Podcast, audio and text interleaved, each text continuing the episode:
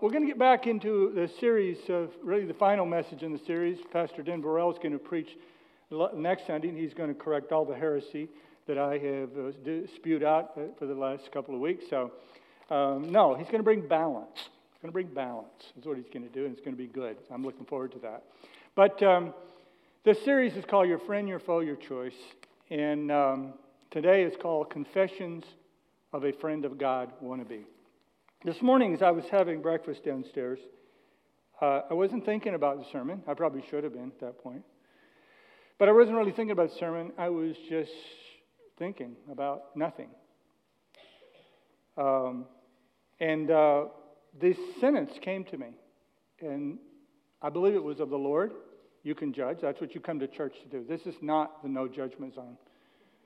We invite you to come and judge. The Bible says one is to prophesy, others are to judge. So, welcome. You can be a critic today. Uh, this sentence came to me, and it just hit me so profoundly that I ran upstairs and wrote it down. The world makes no sense unless there is an empowered Satan, victimized humans, a God who is on the side of humans, engaging with humans to make the world right and reconcile the world to himself. To me, that tells me the story of the life of Abraham. Today, we're going to visit his Moriah moment. Moriah was just a few feet from, a few, a couple of miles from Mount Calvary. And there, he pantomimed the act that would bring our Savior to, to prominence in our lives. Genesis chapter 22, verse 1. Sometime later, God tested Abraham. He said to him, Abraham, here I am he replied. Then God said, Take your son, your only son, whom you love, Isaac, and go to the region of Moriah. Sacrifice him there as a burnt offering on a mountain I will show you. We actually had a, a man in the first service named Abraham, and his son's name Isaac. So I told him, Don't read this text to your son. So, we don't know how old, old Isaac was.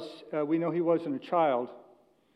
Uh, he was probably a teenager or maybe even a young adult. We believe Abraham was about 125 years old at this point.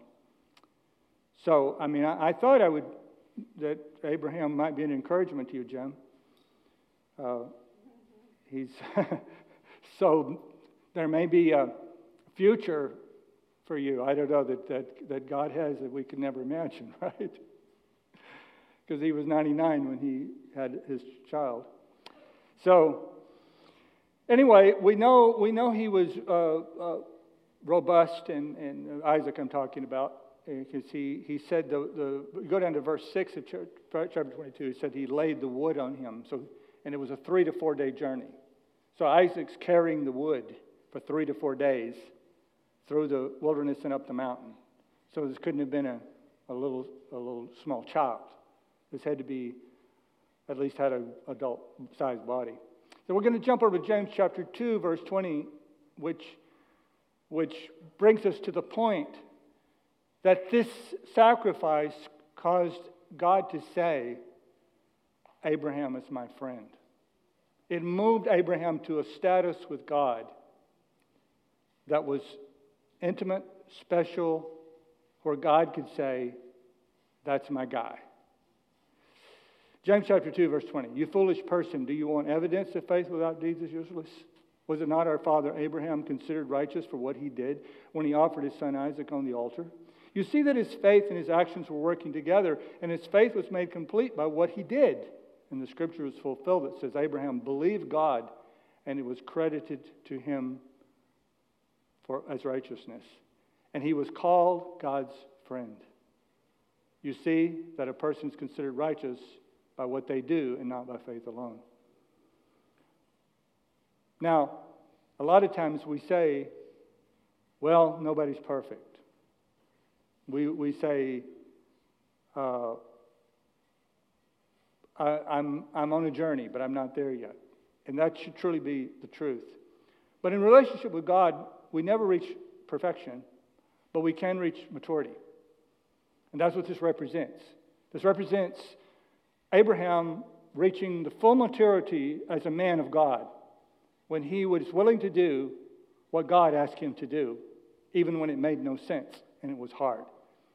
So today, as we continue to use Abraham as an exhibit A in this matter of friendship with God, I want to anchor this message, the confession of a friend of God wannabe, in the story that I've just read to you, which gives you a preview of the later ultimate offer of divine friendship that Christ gave us on the cross, but also th- that offer of divine friendship that God gave Abraham to offer his only son as a sacrificial offering on Mount Moriah. God was giving him a chance to be really special, and Abraham didn't blow it. Mount Moriah was, as I said, a short distance from Mount Calvary where Christ died for our sins. And it teaches us some really important principles about what it takes, what it means, and why it's important to be a friend of God. In the church world, we have clung to the benefit of faith to give us a heavenly home, which we should, by the way. I'm all for that. But we've dismissed faith as being central to our earthly purpose and our earthly flourishing and the earthly flourishing of the community that we live in. Uh, back a few months ago, I ran across an article in uh, uh, somewhere. It, it, it, was actually came from Scientific American. I don't sit around reading Scientific American, but uh, but that's where it was. And the title of the article was "Psychiatry Needs to Get Right with God." And it's based on um, a study did by McLean Hospital in Belmont, McLean Hospital, Psychiatric Hospital, uh, about mental health and, and God and spirituality. And they interviewed 1,500 people for the study. And they discovered oh, what a big shock. They found out that people who are having psychiatric trauma and disorders get better when the psychiatrist talks to them about God and their spirituality. And they get better more likely and more often when they believe in God. And of course, all the psychiatrists who were on the staff at McLean said, Well, that, that's above our pay grade. We can't talk about God. And so now they have a whole separate department at McLean Hospital. It's, it's the, I don't know what the acronym stands for, but, the, but it's, the acronym is SPIRIT, S P I R I T. And they have a whole staff designed, ordained, put in place to talk to people about faith and their spirituality as a means of improving their mental health.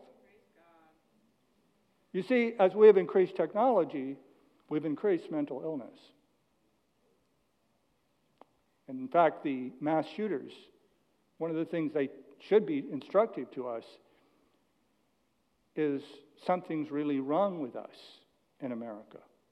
Something's really wrong with our culture right now.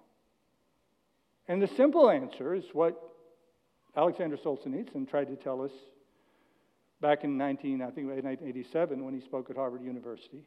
And he was immediately dismissed by everyone. All the intellectuals dismissed him, and he never had a voice in America again after that speech.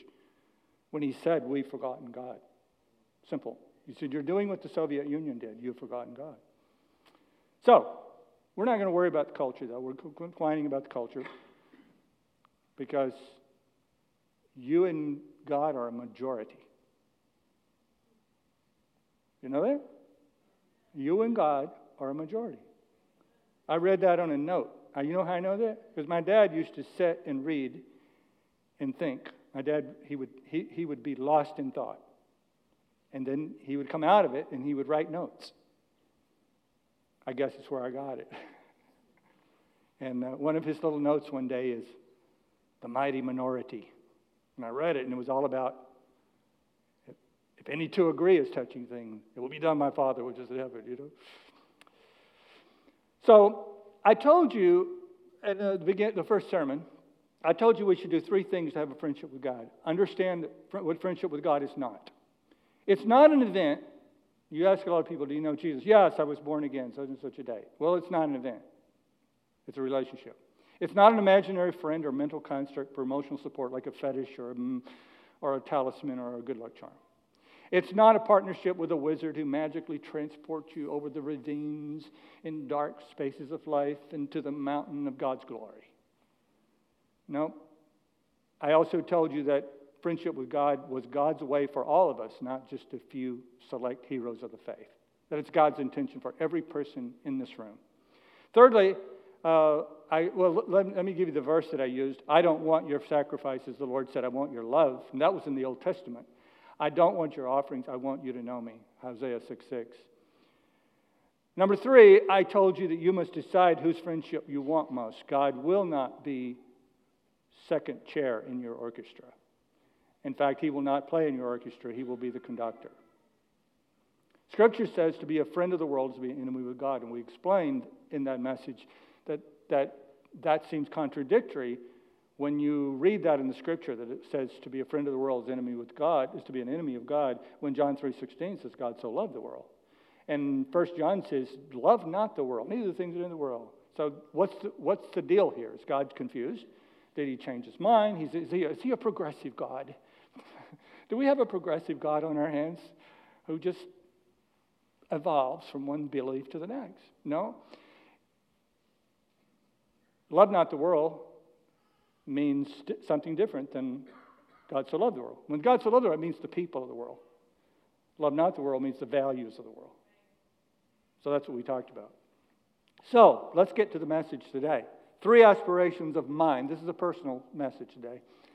Three, pers- three aspirations of mine that have not only helped me experience a real God in the real world in real time, but they have been anchors for me through the tumultuous, shifting sands of life and culture.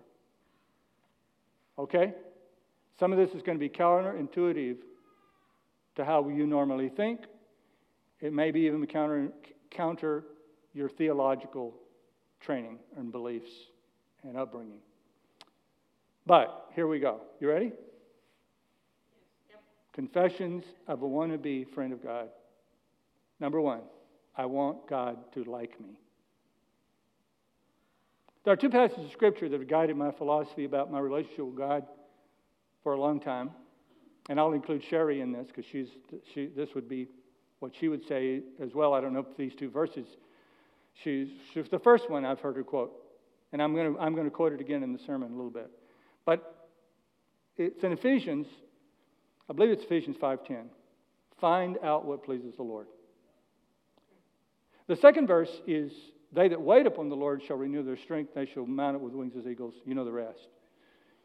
And the picture I got of that verse one day was not of someone who's waiting on God for an answer, which I know that's proper, that we wait on God for answers.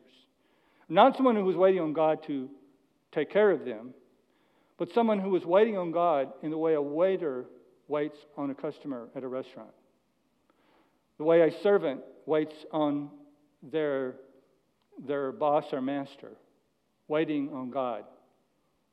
What would you like, sir? Are you, ordering an appetizer?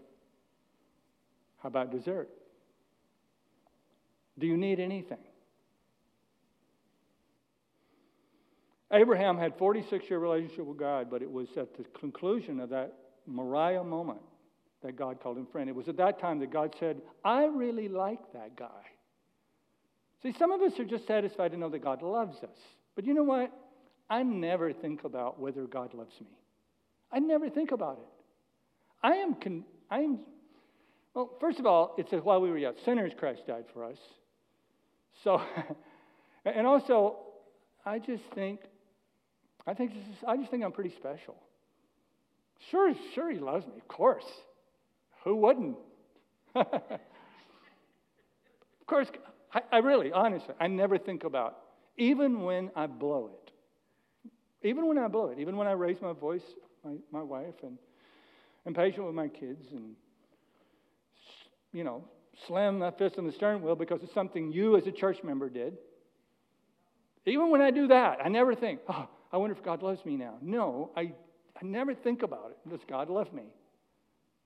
But does God like me? Ah, that's what I want. I want God, I want God to say, that's my bud. That's my friend. Phil, we're like this. That's what I want. Do I always live like that? No, I didn't say that.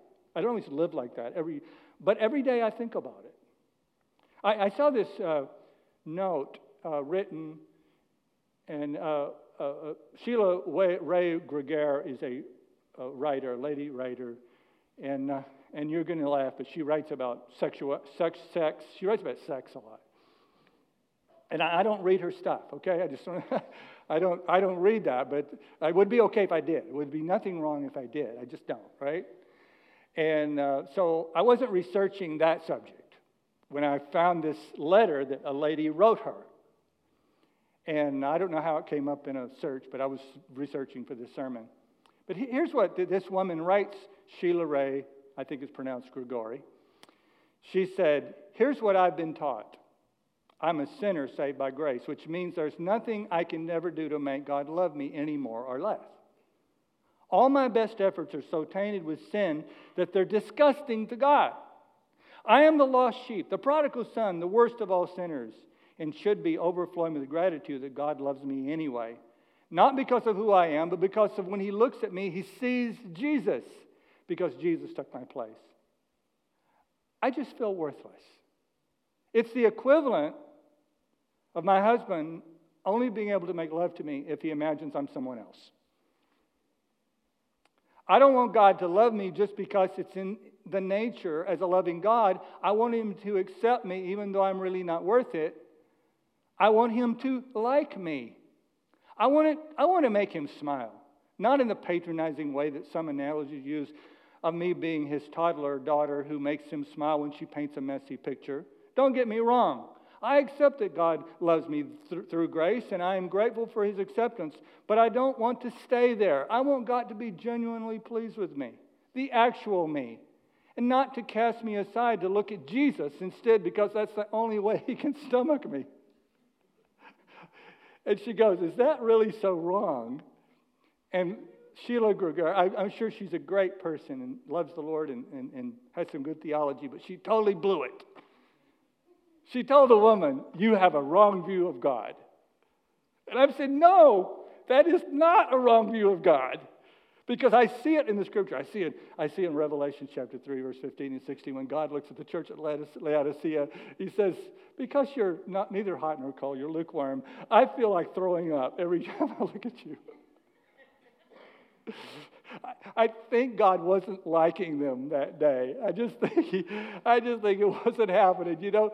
And, and, and then I see where he, he sends the angel Gabriel to, to, to Mary, the mother of Jesus, would be the mother of Jesus, and says, Oh, highly favored one.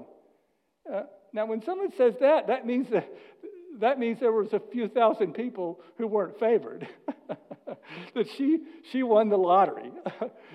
she was the one that he favored. And, and, and, and, then I go uh, to that verse that I said later find out what pleases the Lord. So that, there must be some people who never worry about pleasing the Lord. And apparently, through Abraham, we see that God really likes people who want to please him. You're looking at me like I'm blowing it. well, let's go to Job 1. I know that was pre crucifixion, and some people believe anything that happened before the crucifixion is not valid. But, but I've already covered that because I went to Revelation. So we went past the crucifixion. Let's go before the crucifixion. Uh, Job chapter 1, verse 6. One day the members of the heavenly court came to present themselves before the Lord, and the accuser Satan came with them. Where have you come from? The Lord asked. Satan answered the Lord, I've been patrolling the earth, watching everything that's going on. Boy, that, that should give you chills. I've been patrolling the earth. Uh, then the Lord asked Satan, Have you noticed my servant Job? He's the finest man in the earth. So let that sink in for a minute it, it, there was probably a neighbor of Job that wasn't the finest man on earth in God's view. But God said to Job, You see my guy Job? He's pretty awesome. he's the finest. He's the finest man on earth. Uh, he is blameless, a man of complete integrity. He fears God and stays away from evil. Let me ask you a question. Do you have a, I wonder what God wants curiosity in your life? You look at James 2. If you follow James 2, it begins with honoring those who are lesser.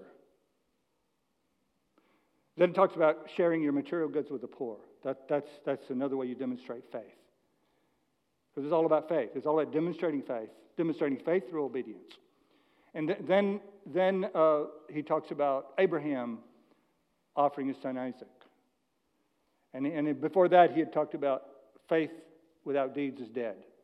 It's about putting our faith, finding ways to put our faith into action. And then he talks about uh, Rahab the harlot, who had, in, in obedience to God, had risked her own life to save other people's lives.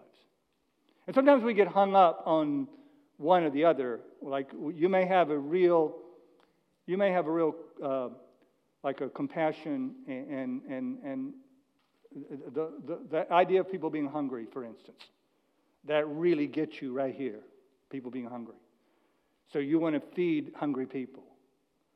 And, and that's good. That's very noble. Uh, but, uh, you know, I participated one time in a program, so feeding the hungry, and there were no hungry.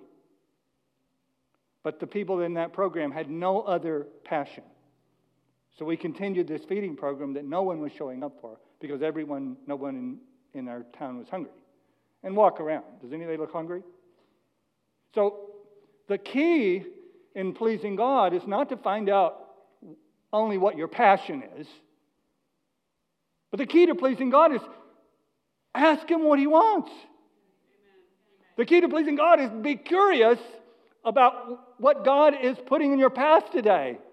I mean, there may not be a, a poor, hungry person today, but there may be a, a rich, lonely person in this meeting today, in this room right now, that you need to go take them out to lunch.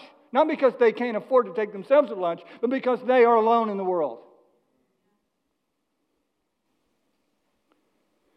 For Sherry and I, our ministry life has been guided by this, this idea. I wonder what God would like. It really has. Uh, now, like I said, we, I don't have to say we're not perfect because you know that already. Or, or we always live like this every moment. But overall in our lives. And so I want to give you, for Sherry and I, uh, three or four, I'm going to throw them up on the screen, three or four uh, principles, I guess you could call them, or, or, or ideas that have guided our, our ministry life decisions. Number one, our, our decisions have never been based on the salary. We have never, ever based a decision about ministry, where we were going to do ministry, how we are going to do ministry, when I asked Sherry to take over Compassion New England, there was no conversation about the salary. We, gave her a raise right away and she gave it back. That's, why would you live for money when you can live for God? That makes no sense. The Bible says God owns the cattle on a thousand hills. The, the God owns everything. Why would you live for money when you can live for God? So for us, salary was never, there's nothing wrong with negotiating salary, by the way. I'm not condemning you for that. Do the best you can. You know, get all the money you can. Go, go for it. But stop and ask what God wants. Secondly, our decisions have never been based on our in group's opinion. You know, um, uh, what, what, what, what is, what is uh, I, I, well, I'll say this. I'll say this. My mother and, uh, mother and father are here this morning. I call them mom and dad. Mom and dad are here. And they've been so fantastic about never pressuring us to, to be here or there or anywhere because it was their desire because they had to be close to their grandchildren. And so, so in group decision has never been how we've made decisions about what we were going to do with our lives. Well, we got to be close to this person or close to that person, or what do, what do our friends think, or what, do our, what does our family think? God is God. You know, the third thing I would say uh, about us is our decisions have never been based on overpowering personal emotions. you know, Americans have raised feelings to the level of irresistible force. It, it's never been uh, uh, about, you know, okay, winters in New England. I just want to confess, I hate winters in New England. I'm in denial every year. I can't believe it's going to happen again. In, in fact, until five or six years ago, I never bought the appropriate clothes or dressed appropriately. I would wear shoes that water could get into. I didn't, I didn't understand the layering thing I, because I, I, was in denial every year that it was actually go, this is actually going to happen again. It's going to be cold again. That's ridiculous. And I'm telling you, New England boiled dinners were never my idea of a great meal. you, you want to eat some food, go to Texas with me. I'll show you some food.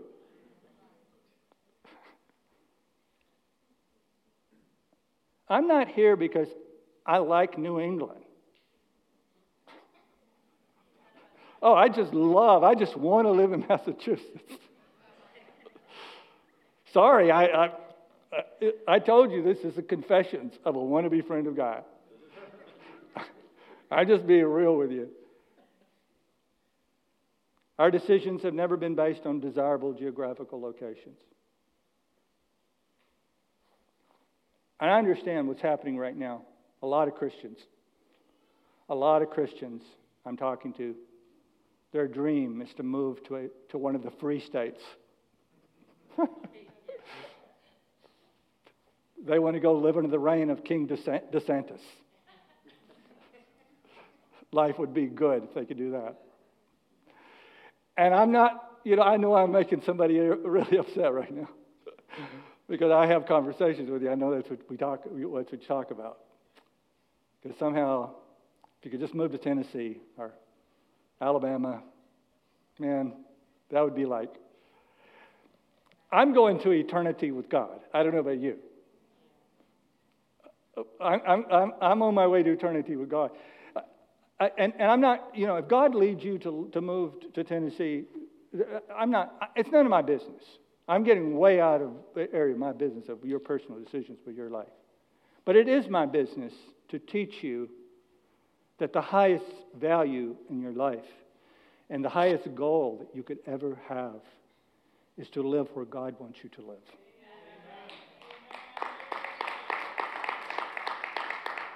And it's the most fulfilling life you will ever have to be where God wants you to be. I love living in New England because it's the will of God for my life. That's why I love living in New England. Number two, I want God to need me. You know, it's impossible to love or be loved by someone who doesn't need you. Most of us are totally ignorant about the vulnerability of God. God doesn't need us in a material sense, but in an emotional sense, we're made in the image of God. So that means, in an emotional sense, He desires my presence.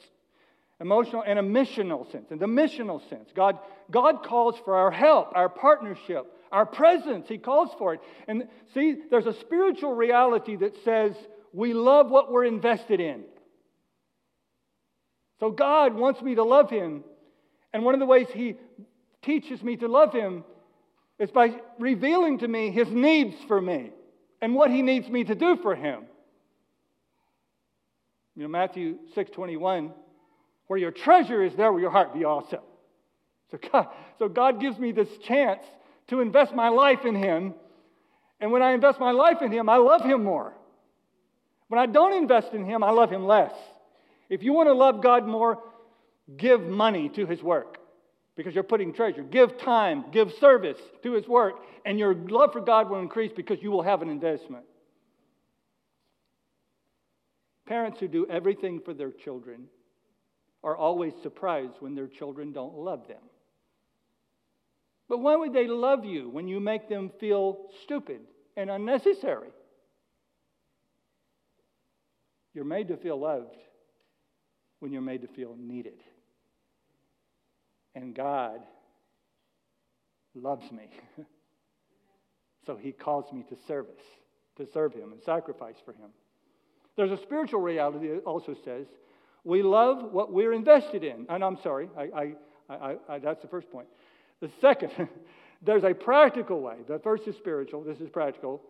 And I talked about this last week, and we, it was in this statement that I read in the beginning. There's a practical reality that we gave, we gave our authority to the managers of the planet, uh, gave our authority to be managers of the planet to the opposer, Satan. And with God's help, we have to get it back. It's no, see, the Bible says this gospel must be preached to all nations. God doesn't preach, angels don't preach, only humans preach. God said, I'm putting on you to fulfill the Great Commission and bring the world back to me. I love this point. It makes me feel very important. it makes me feel very significant. How many of you like feeling significant? Man, I like feeling significant, right? And if you will get in God's program, you won't have any self esteem problems because God's going to need you all the time to do really great things. You won't have any self worth problems if you will give your life totally to God. I guess that didn't go over so well. Number three, finally, I want to say this I want God to trust me. Abraham's Moriah moment was when Abraham knew that he had become a man that God could trust. It's, see, it's, it's, it's a false idea that Abraham offered Isaac because that's what the pagans did. And Hebrews 11 17, I'll read in a minute, proves that to me. The Moriah moment meant the more Abraham trusted God, the more God could trust Abraham. And that's what it was really all about. Maybe not all about, but much about. Hebrews 11 17 says, It was by faith that Abraham offered Isaac a sacrifice when God was testing him. Abraham, who had received God's promise, was ready to sacrifice his only son, even though God had told him, Isaac is the son through whom your descendant will be counted. Now, I want you to let this next sentence sink in. It's an amazing sentence. Because a lot of people think that turning your life over to God and surrendering your will to His and not living for your own expressive individualism and pleasure, a lot of people think it's like throwing yourself off the cliff and, and consigning yourself to a life of oppression and misery. It's the opposite. It's a paradox. You, you know what a paradox is, right? The opposite. It's the opposite. It's the kingdom of God. Here's what it's that last sentence Abraham reasoned that if Isaac died, God was able to bring him back to life again. Wow. You know, God didn't need Abraham to sacrifice Isaac to save the world, but he needed him to be willing. The ram in the thicket, of course, represents, and I didn't read that part, but he goes to sacrifice him. And if you haven't read the story, all of a sudden, an angel taps him on the shoulder and looks up, and there's a ram caught in the thicket. And that was the sacrifice. So the ram in the thicket represents how Jesus get. I hope I hope you get this, and I hope it means, you know, sometimes I will make notes and get up to preach them, and I realize a couple of things happen sometimes. Sometimes I realize it it looked better at my desk than it did when I get up here. That's one revelation I get sometimes. Boy, that looked good when I was writing it. And another revelation I get is, uh, well, I think it means a lot more to me than it does you. But uh, and so I get really, you know, I get really excited about this stuff because this is real to me. I mean, this is this is my life. I, I'm not just trying to build a church. I'm just sharing, and I think that's what authenticity is to me. It's when you deal with people and you relate to people, not out of some goal, but out of who you really are. And, and that's what I try to do every Sunday is get up here and just pour out to you who I really am. And, you know, to me, God can use that. But anyway, uh, I hope this makes sense to you. When Abraham went through this pantomime of offering his son on the altar of sacrifice. And because God stopped him from doing it, because God never, ever would promote child sacrifice. But God needed him to do that.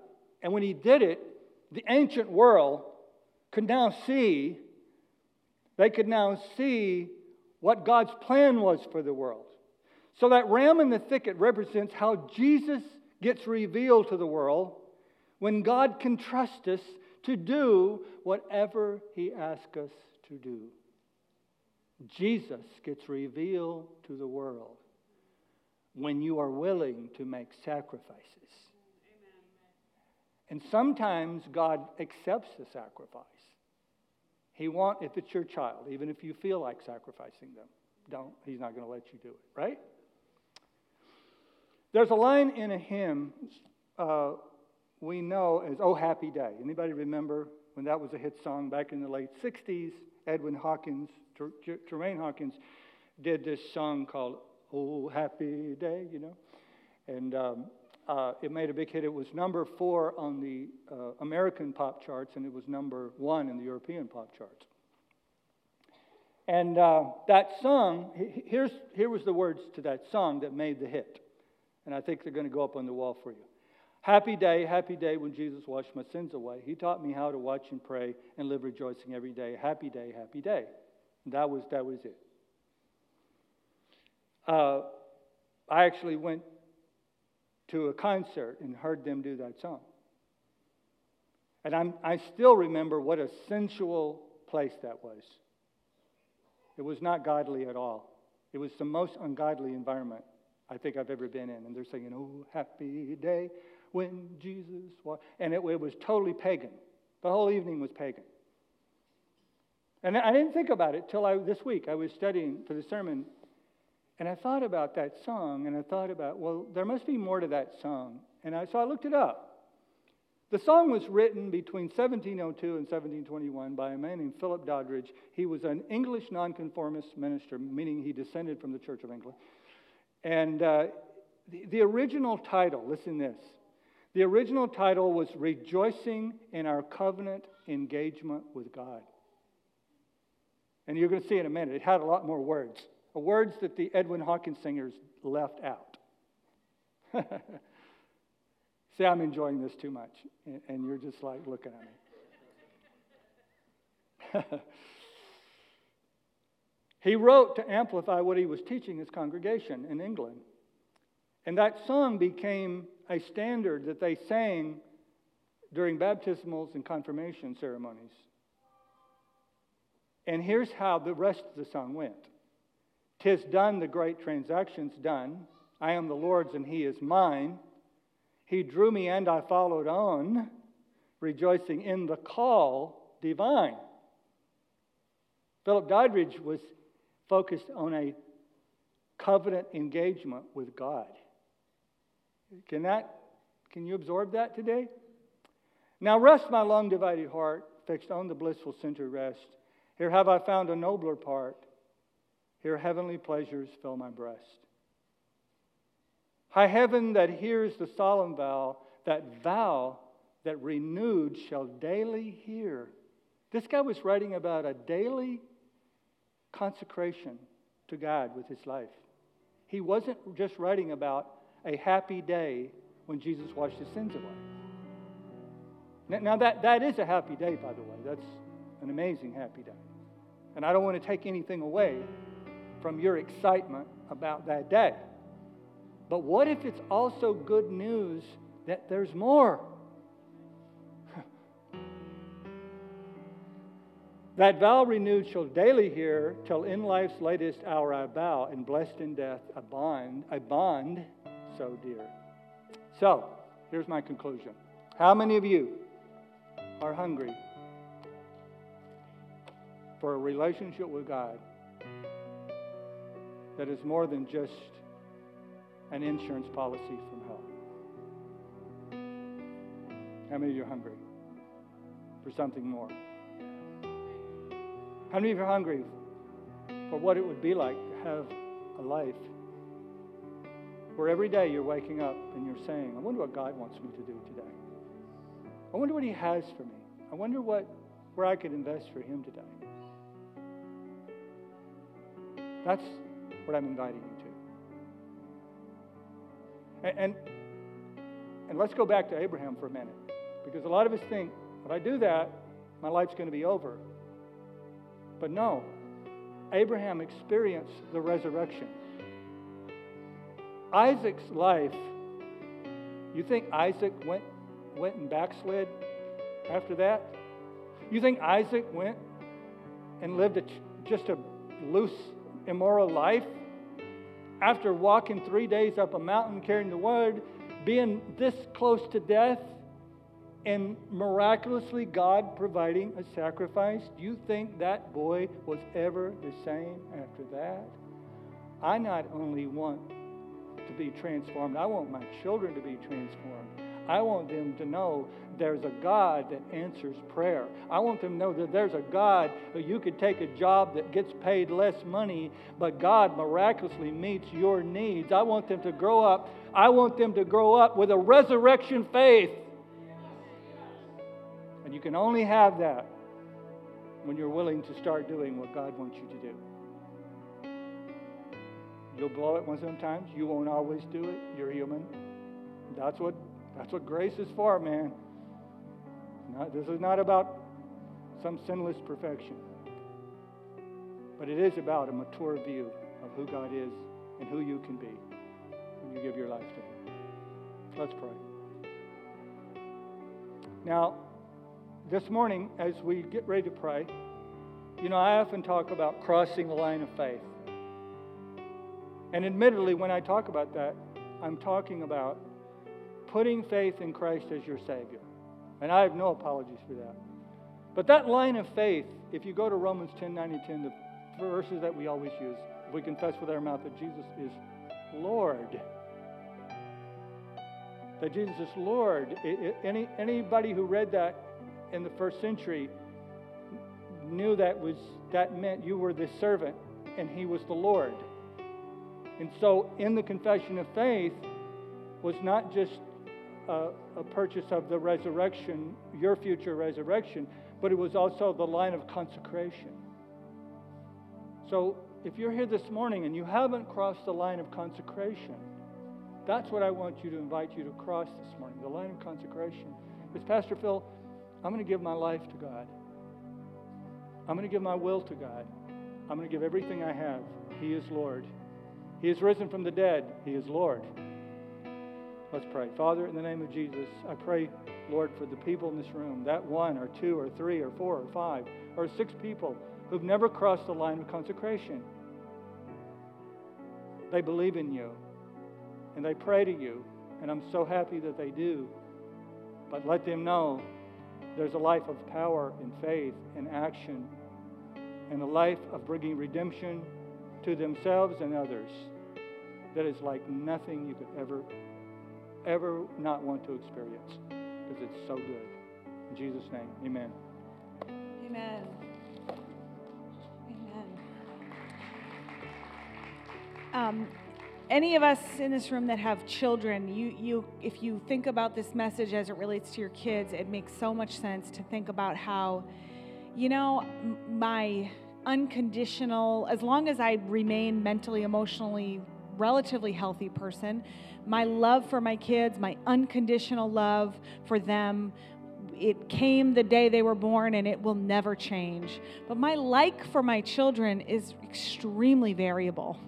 My enjoyment of my children, and you know, so much of it they are in control.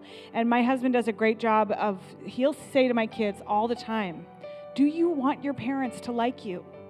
Do you want your parents to enjoy being around you?